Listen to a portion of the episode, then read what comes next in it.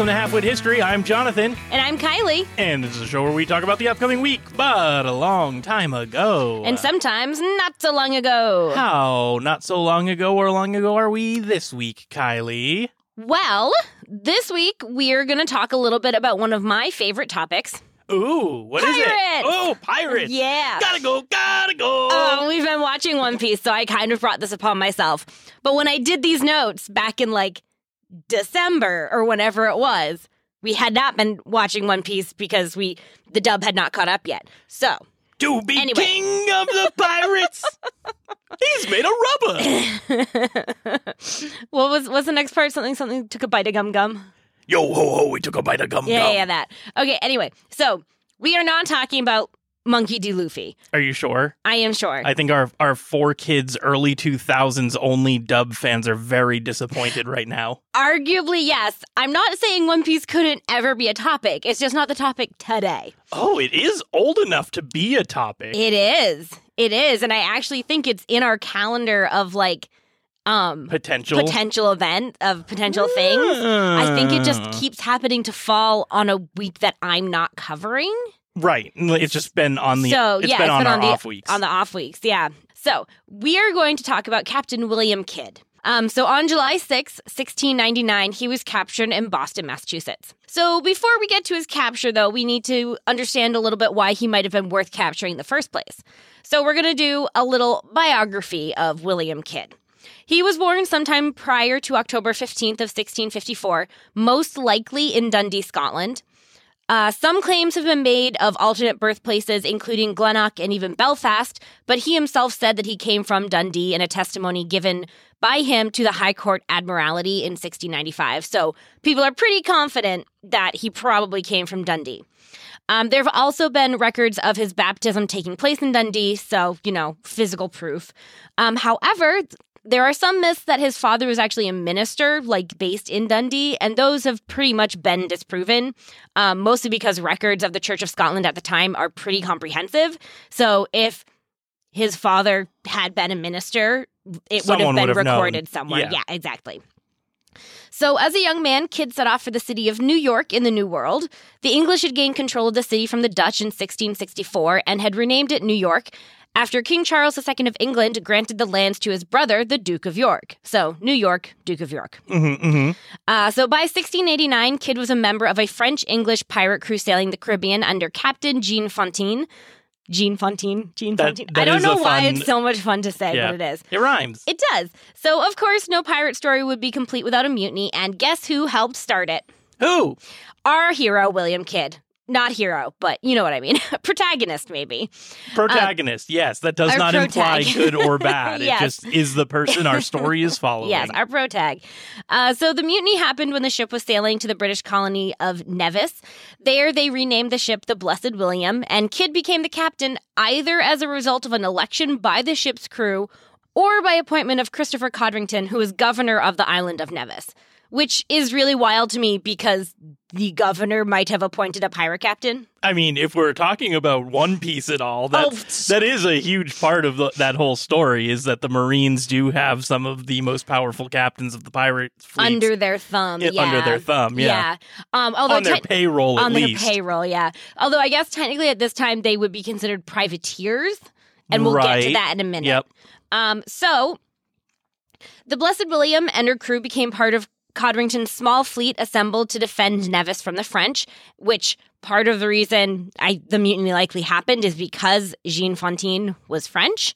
So it's very possible that they decided they were going to eliminate the French faction of this French English crew. Makes sense. Um, so they appointed an Englishman as the captain, yada, yada, yada. So the French and English are at war at this point. And as frequently happens with privateers, the governor didn't promise to pay the crew in return for their services, but allowed them to take their pay from the French that they attacked. Mm. So Kidd and his men attacked the French island of Marie Galante, destroying its only town and looting the area. And they gathered around 2,000 pounds sterling, which would be about $590,000 today. So pretty good haul. So during the Nine Years' War, also known as the War of the Grand Alliance, Grand Alliance, Grand Line. Uh, Kidd continued his privateer work with commissions from the provinces of New York and Massachusetts Bay. And for anyone wondering, the Nine Years' War was basically most of Europe against France, with the fighting extending into the colonies in North America and India. And it's sometimes actually considered the first global war because it did spread beyond just Europe itself. Interesting. I don't think Mhm. I've ever heard of this one. Yeah, it's um a you know, it was 9 years it was kind of obscured. It's not covered in a ton of ton of stuff. For once it wasn't against Germany. So I guess There- Only Germans can initiate world wars, apparently. Apparently. Um, so during this war, Kidd captured an enemy privateer off the New England coast and was re- rewarded with 150 pounds for successful privateering in the Caribbean. But it didn't all go Captain Kidd's way, and a year later, another pirate named Captain Robert Culliford stole Kidd's ship while he was ashore in Antigua in the West Indies. Just straight up stole his ship while he wasn't on it. Yeah, that kind of sucks. So Kidd eventually either got his ship back or managed to get his hands on a new one and was back to his typical privateering ways. On December 11th of 1695, Richard Coote, the first Earl of Belmont, who was then governor of New York, Massachusetts, and New Hampshire, asked the quote, trusty and well beloved Captain Kidd to attack Thomas Tew, John Ireland, Thomas Wake, and William Maze, as well as any others who were associated themselves with pirates, as well as any French ships that they happened to find along the way. I didn't realize that Billy Mays was a pirate.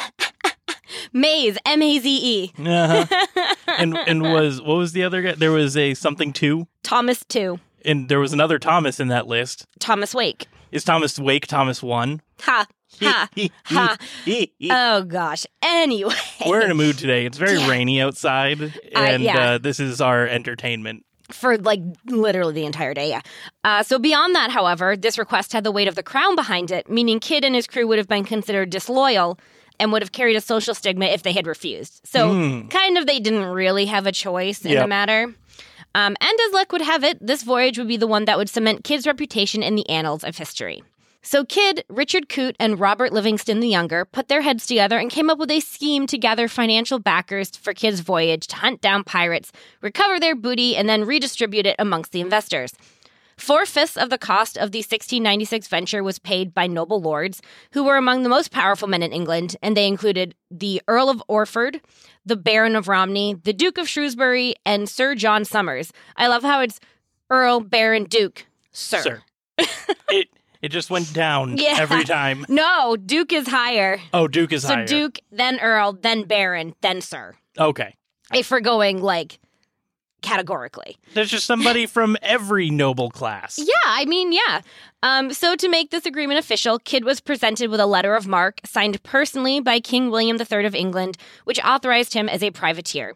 This letter reserved 10% of the loot for the crown, and Henry Gilbert's The Book of Pirates suggests that the king even fronted some of the money for the voyage himself. Ooh. Um, so the remaining 90% could then be distributed amongst Kidd, his crew, and the backers. Despite the financial assistance, Kidd still did have to sell his ship, the Antigua, to raise funds, though. Oh. Yeah, but don't worry. All of this influx of money allowed Kidd and his crew to purchase a new ship for 8,000 pounds. Also, uh, which would be 968,571 pounds today, or for us Americans, $1.2 million. Oh my god. Yeah. It's a lot of money. Yeah.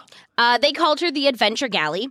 Her design combined sails and oars, which was an unusual combination for warships at the time, and it incorporated a three ship rigged masts and two banks of oars. So, like three masts, That's so kind like of big one in the middle, yeah. two smaller ones. Kind of think the new version, not the Going Merry. What's the other one? Uh, Sunny. the thousand sunny. Thou- Thousand Sunny. I think that one has three masts, but it also has two whole banks of oars. See, I wasn't going to go to a One Piece reference in that point. I was just going to say that's interesting that it's uncommon to have an oared and sailed vessel because many years before that, that was a very common style Yes. for good reason because you can move when there's no wind and you're a battleship and you're trying to remain mobile. So, I'm about to get to that. Yes. ah, okay. Uh-huh. Yeah, so I mean, like if you think about like Viking ships, a lot of the time, oh, yeah, oared and mast. masts and oars. I can see how the downside to this could happen though, because I mean, like you have to have enough men to man all of the oars and still sh- sail the ship. So like you would have to have a pretty substantial crew, Mm-hmm. The oars are useless. They weigh more, they add more bulk to the ship. I mean, So, it's like- a warship. You're gonna Yeah. have people. Oh, yeah. Well, hmm, we'll get to it. So, this three mast system and the oars allowed her to make 14 knots or 16 miles per hour under full sail and three knots or three and a half miles per hour under oar. You're quick. moving. That's You're- that's you're all moving, that matters in a ship yeah. battle.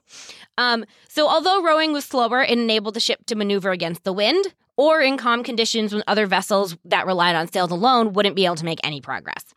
The Adventure Galley was well suited to the task of catching pirates, weighing over 284 tons burden. And tons burden is the estimated weight of the ship at full cargo capacity. Mhm. So that's like its max weight. Um, and it was equipped with 34 cannons, oars, and 150 men, usually. I say usually because it becomes relevant. Okay. So Kidd took pride in personally selecting the crew, choosing only those whom he had deemed to be the best and most loyal officers. It's not clear whether the Adventure Galley was in fact a new vessel or had originally been intended for the Navy. She might have been a commercial vessel that was being refitted before she was acquired by Kidd's consortium. Mhm. Um, she doesn't appear to have been particularly well built, however oh no. uh, just judging from the problems that arise as we go forward. So she wasn't the most seaworthy um, during her short career in his service, unfortunately. Um, but it's not uncommon for shipyards to cut corners and use substandard materials and then pocket the difference in costs as extra profit, which I'm sure shocks no one. exactly. So Kidd and his crew uh, and his new ship set sail from Deptford on April 6, 1696. However, it wasn't the glorious beginning I imagine Kidd had expected for himself. no. As they sailed down the Thames, Kidd apparently, quote, failed to salute a Navy yacht in Greenwich, as custom dictated. The Navy yacht then fired a shot to make him show respect, and Kidd's crew responded with an astounding display of impudence by turning and slapping their backsides. So, yeah, not That's off. some good old pirate stuff. Yeah, this predictably didn't make the Navy captain very happy, and he retaliated by pressing much of Kidd's crew into naval service, despite the captain's strong protests and the general exclusion of privateer crew from such action. Uh. So they got press ganged, Oops. despite the fact that privateers, especially privateers with a you know letter of marque from the king, should not be able to be press ganged. They were. Wow. So yeah, not an auspicious start. Didn't even make it to the open ocean. No. and he already lost a fair amount of his crew. Oh no. Um, so as a side note, impressment, frequently referred to as press ganging, was the act of taking men into military or naval um, by force or compulsion with or without any sort of notice. European navies of several nations used forced recruitment by, by various means. However, the large size of the British Royal Navy in this age meant that impressment was almost always associated with Great Britain and Ireland okay. um, and specifically the Navy itself. Uh, so the Royal Navy impressed many merchant sailors as well as some sailors from other mostly European nations. So, like, if they, you know, found a ship and decided they were in need of crew, didn't matter if it was English or not. If they could subdue it, they would basically Welcome to the Navy. crew. Yeah, you're in the English Navy now. I don't speak English. Too bad. You'll learn. Pretty much. Um, unfortunately, We have janitorial duties. You can do those. you can swab the deck, my sir. Uh-huh. You Uh, can move some cannonballs around. So, people liable to impressment were, quote, eligible men of seafaring habits between the ages of 18 and 55 years, which 55 years at this point in time, too, isn't, is like older than we think of now. yeah. Like, the idea of being 55 is like what we would equate with like 65, 70 now. Al- although I would imagine that people who are being uh, emergency drafted because they're on boats or vessels of some kind, they're probably in pretty good shape for Yes. 55 year olds. Oh, yes, Yeah. absolutely. Yeah. Um, impressment was repeatedly upheld in courts as it was deemed a vital uh, to the strength of the Navy and then, by extension, to the survival of the British influence and realm, despite how unpopular it was with citizens. Mhm. The practice caused particular tension with the American colonies, surprise, and was directly addressed in one of the 27 colonial grievances enumerated in the Declaration of Independence. So that was one of the complaints that was part of the reason the colonies broke away Yeah. was press gangman, among, you know, 26 others, but still. Um, so now, shorthanded, Kidd set sail for New York City, capturing a French vessel en route, which was legal under the terms of his commission because it was French. And to make up for the lack of officers, Kidd picked up some replacement crew in New York, the vast majority of whom were known and hardened criminals, and some were likely former pirates. They were not the trustworthy and loyal crew that he had anticipated Right. when he started out. So interestingly, Kidd's quartermaster named Hendrik van der Heul is believed to have been African or of African descent, with a contemporary source, so like contemporary meaning of the time, described him as a small black man. If van der Heul was of African ancestry, he would be considered the highest ranking black pirate or privateer so far ever identified. Oh, so that's actually pretty cool. Yeah. Um, and I would love to know more about him, but there's not a whole lot known Yeah. about him. Yeah. If they Um, don't, if they don't even know from the one record they really have, if he was in fact Yeah. of you know that that ancestry ethnicity, Yeah. yeah, It's highly probable, uh, but not known for certain. hmm Um, but it's still a really cool thing. So, Kidd and his newly acquired crew weighed anchor in September of 1696 and set a course for the Cape of Good Hope in southern Africa.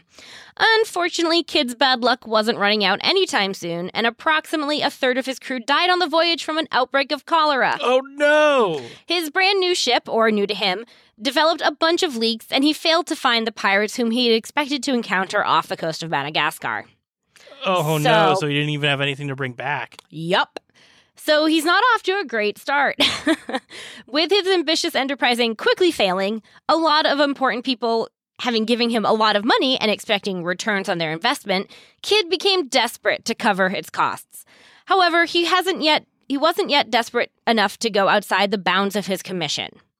Despite pressure from his crew, Kidd let several ships escape them, including a Dutch vessel and a New York privateer. The latter would have been considered out of bounds because New York was part of the territories of the crown, so he would have been attacking himself. And Kidd was partially funded by the New York governor, so that Mhm. would have been an extra no no. They also were not at war with the Dutch, so that would have been a big no no as well. Some of the crew deserted Kidd the next time that adventure galley an- anchored offshore. Those who decided to stay uh, made constant open threats of mutiny. In one particular incident, Kidd inadvertently killed one of his crew members. What? Yeah. So his gunner, William Moore, was on deck sharpening a chisel when a Dutch ship appeared off the bow.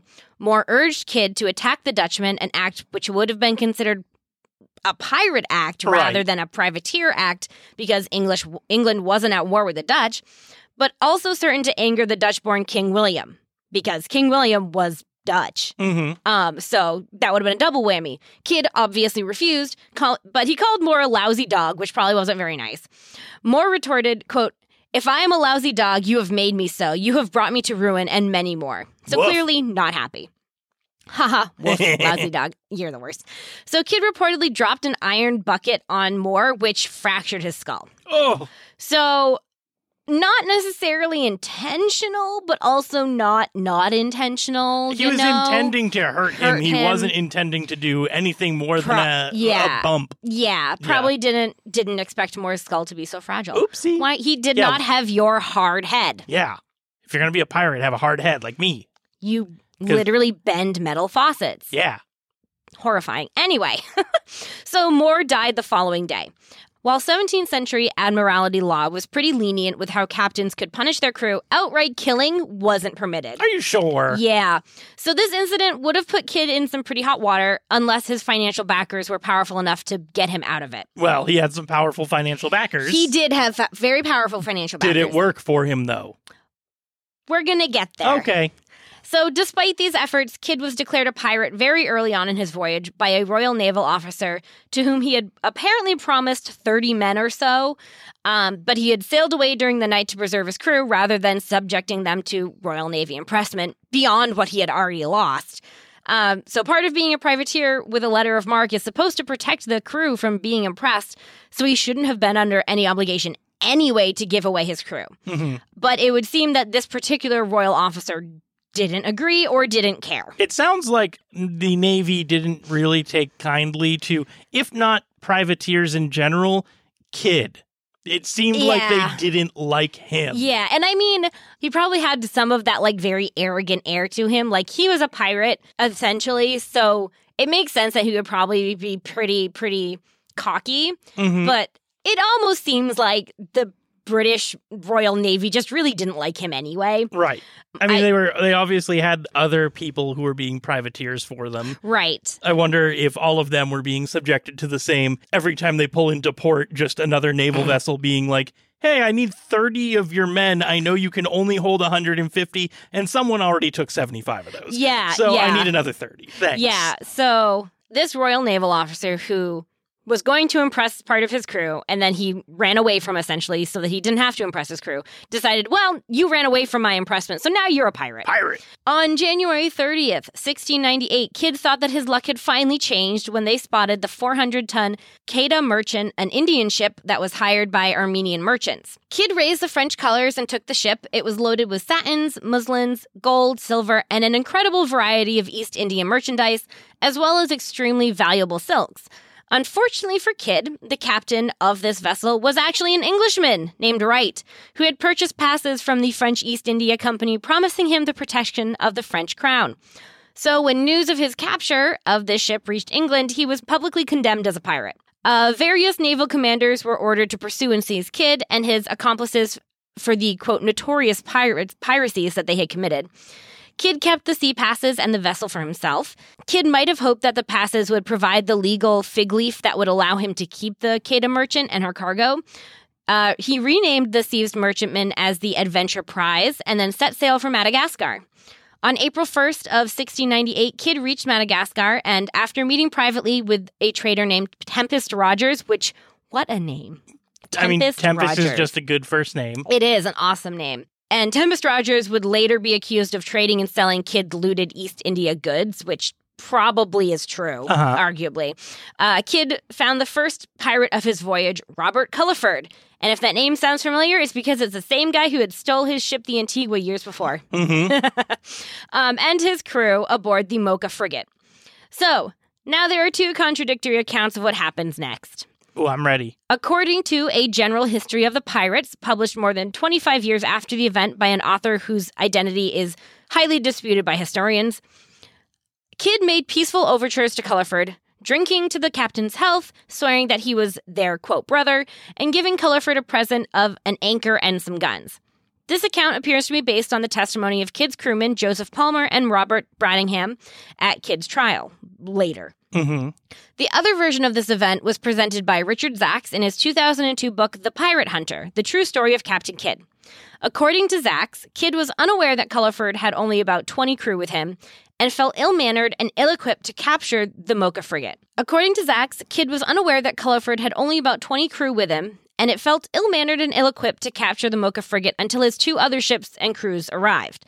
So he decided to leave Culliford alone until the re- reinforcements showed up. And after the Adventure Prize and the Rupare, which apparently was another ship that he had captured, uh, reached the port, Kidd ordered his crew to attack Culliford's Mocha frigate. However, his crew refused to attack Culliford and threatened instead to shoot Kidd. Uh, Yep. Zacks does not refer to any type of or source for his, of his version of events, which I find extremely suspicious. uh-huh. Just like in any other science type thing, if you want to make new claims, you need to find a way to cite your sources and back it up with legitimate evidence.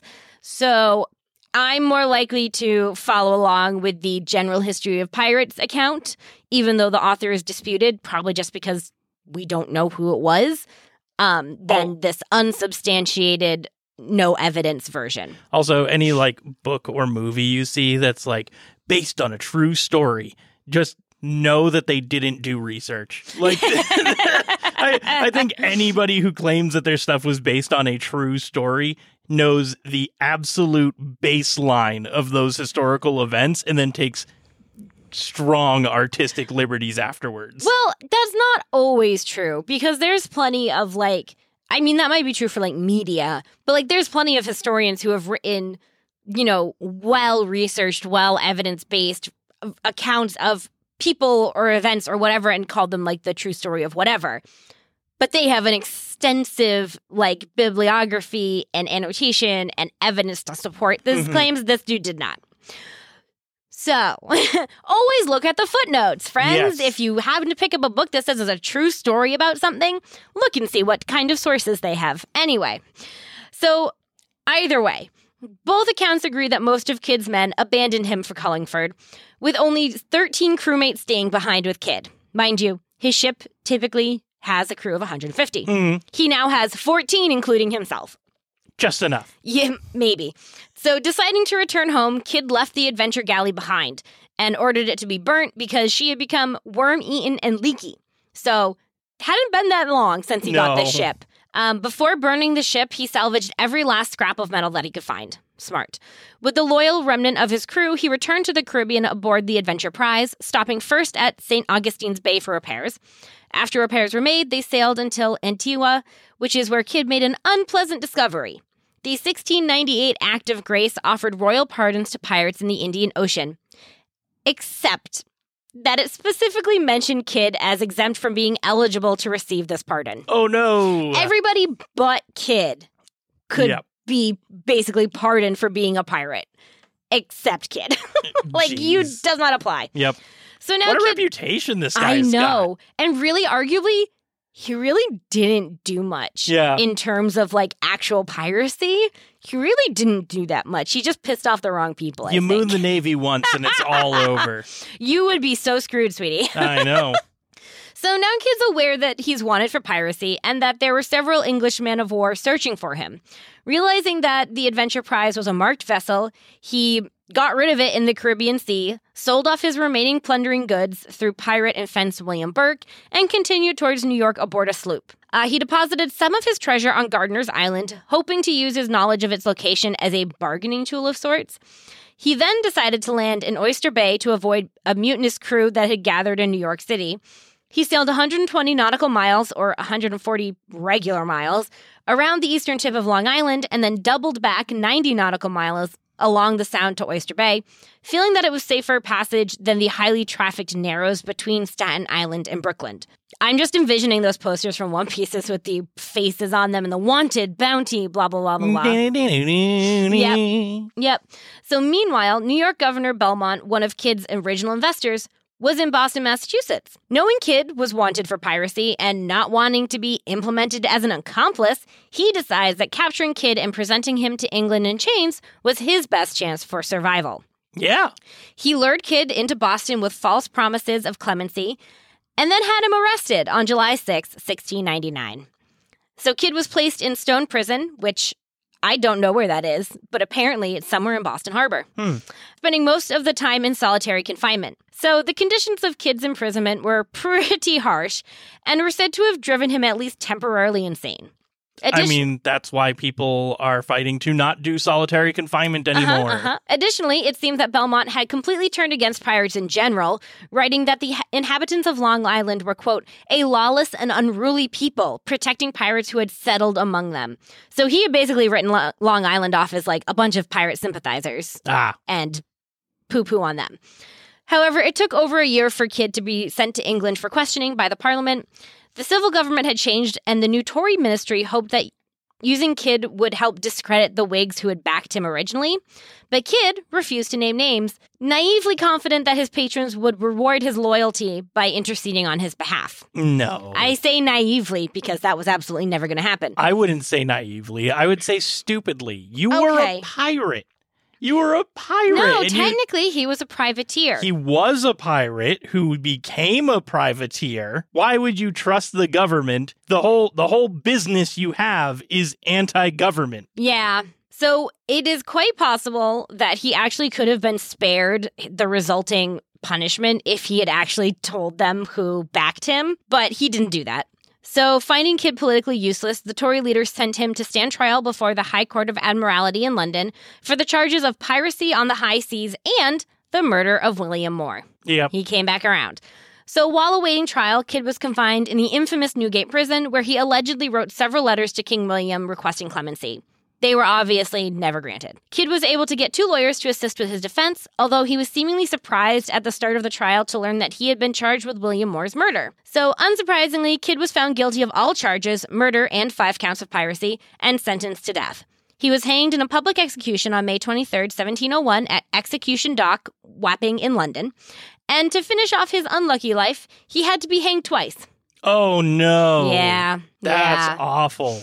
So on the first attempt, the hangman's rope broke and Kidd was fine. So some Well, people, in, fine is probably well, I mean, like it snapped like pretty quickly, so he never even got like the chance to like even Oh, okay. a little bit hang. Like it was a f- bad rope and it just broke. So some of the crowd actually called for his release, claiming that the breaking of the rope was actually a sign of God.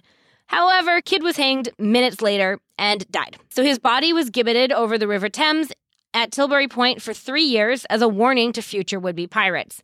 So gibbeted basically just means like put on display. right. So like they put, put, his put you at the entrance of different ports, Yeah. so that anyone coming yeah. into port knows that this town isn't friendly towards piracy. yeah. Think of the beginning of Pirates of the Caribbean where Jack Sparrow sails in on his sinking ship and like salutes the three pirates Yep. hanging over the entrance. So luckily for his crew, they were pardoned, but only just before they were supposed to be hanged. Kidd's Whig backers were pretty embarrassed by the trial in general, and instead of rewarding his loyalty, they participated in the effort to convict him by depriving him of the money and information which might have actually helped provide him with some legal defense. In particular, the two sets of French passes he had kept were missing at his trial. So the passes that were given to him to Mhm. like help be him like be a privateer had gone missing. Yep. The passes and others dated 1700 resurfaced in the early 20th century as misfiled with other government papers in a London building. Hmm. Those passes would have confirmed Kidd's version of events and called the extent of his guilt as a pirate into question. Of course, what kind of pirate story would this be without the legend of buried treasure? Oh, Sure I enough. wasn't expecting that. Ayo, yep, sure enough, the belief that Kidd had left behind treasure somewhere contributed greatly to the growth of his popularity. The 1701 broadside song, Captain Kidd's Farewell to the Seas, or the famous Pirate's Lament, lists 200 bars of gold and rix dollars manifold we seized uncontrolled. Rix dollar was the English term for silver coinage used throughout the European world. This inspired numerous treasure hunts conducted off of Oak Island in Nova Scotia, on Grand Manan in the Bay of Fundy, in Suffolk County, Long Island in New York, where Gardiner's Island is located, Charles Island, the Thimble Islands, and the Cockenoe Islands in Connecticut. So that's a lot of places to look. Uh huh. It was also alleged that he had buried more treasure on the Rahway River in New Jersey across the Arthur Kill from Staten Island. In 1983, Cork Graham and Richard Knight searched for Captain Kidd's buried treasure off the Vietnamese island of Phu Quoc. Knight and Graham were caught, convicted of illegally landing on Vietnamese territory, and each assessed a fine of $10,000. Oops. So they were imprisoned for 11 months until they were able to pay up that fine. So don't go illegally landing in other countries searching for buried treasure unless you want to pay a hefty fine and potentially be imprisoned. Buried treasure that I would argue probably didn't exist, considering how much this guy seemed to have trust the Navy and uh, how much how much he was actually operating as a real privateer, despite Mhm. everybody else trying to just always pick on him. So Yep. I wouldn't trust that there is buried treasure anywhere. No, I wouldn't have either. Kiley, let's set our sails right after the episode. Okay, okay. Well, well, We'll get it before anybody else yeah, does. that sounds perfect. Um, so Kidd had actually buried some treasure, Oh, but it was on Gardiner's Island, like I had said before. you went without me. How Wow, dare you? they already had found it, Oh, like when he was still on trial. oh, okay. Um, so Governor Bellomont had already found it and sent it to England to be used as part of the evidence against him in his trial. Mm-mm. So the only actual known buried treasure was found before he was even dead. Okay. So, uh, besides treasure, people have long hunted for the wreckage of Kidd's ship.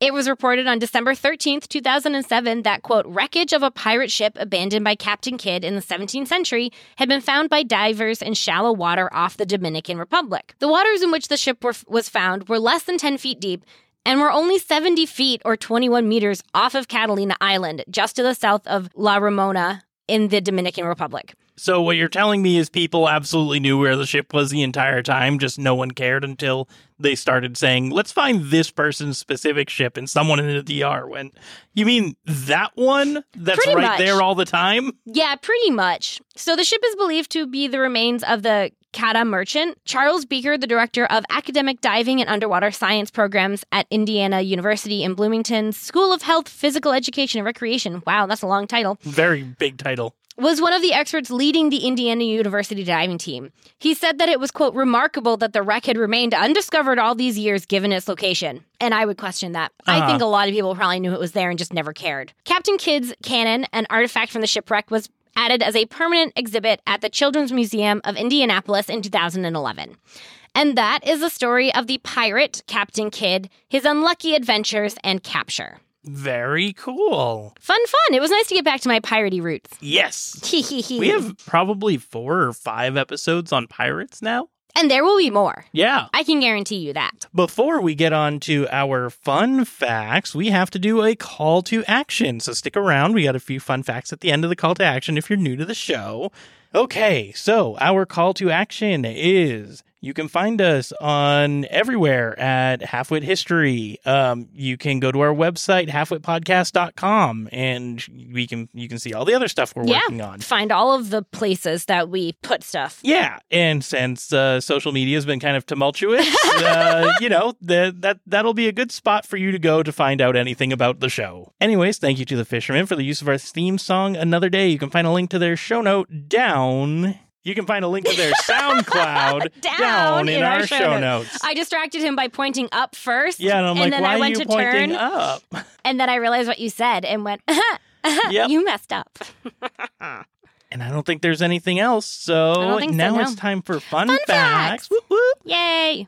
My favorite part. On July 6 of 1919, the Institute for Sexual Science opens in Berlin by ph- physician Magnus Hirschfeld to establish the study of sexual science. Oh, well, that's cool. Yeah. Weirdly, kind of surprised it was as early as 1919, and also kind of weirdly surprised that it was As Opened late in as Berlin. 1919. Well, Berlin. I don't know Oh. why, but for some reason that also surprises me. Also, 1919 would have been like towards the end of the First World War, right? I don't remember, to be completely honest. 1914 was the First World War, right? Y- yeah, Yeah. but it went on more than one year. Int- anyway, sorry, that was a weird. Um, my brain just stopped functioning in terms of dates that I know. Mhm. my other two options are both food related, and now I can't decide which food I want to talk about oh, more. great. okay, we'll go with the first one. So, on July 3rd, 1806, Michael Keynes exhibits the first large scale cultivated strawberry, a large fruit strawberry called the Keene seedling. So, one of the first, like, cultivated, able to be, like, reproduced strawberries in existence. Neat. My favorite. You're allergic to them. It doesn't mean I don't still love them. Uh, You can still love things that hurt you, even if it's not a smart choice. wow. I love Anyways. I love Bilbo, and sometimes he scratches Yeah, because he, he has little does scratch, talons, and it's not his fault. uh-huh. Anyway, Anyways, thank you all for listening. We hope you enjoyed the show. As always, I'm your halfwit, and I'm your historian. and we hope you listen next week. Bye.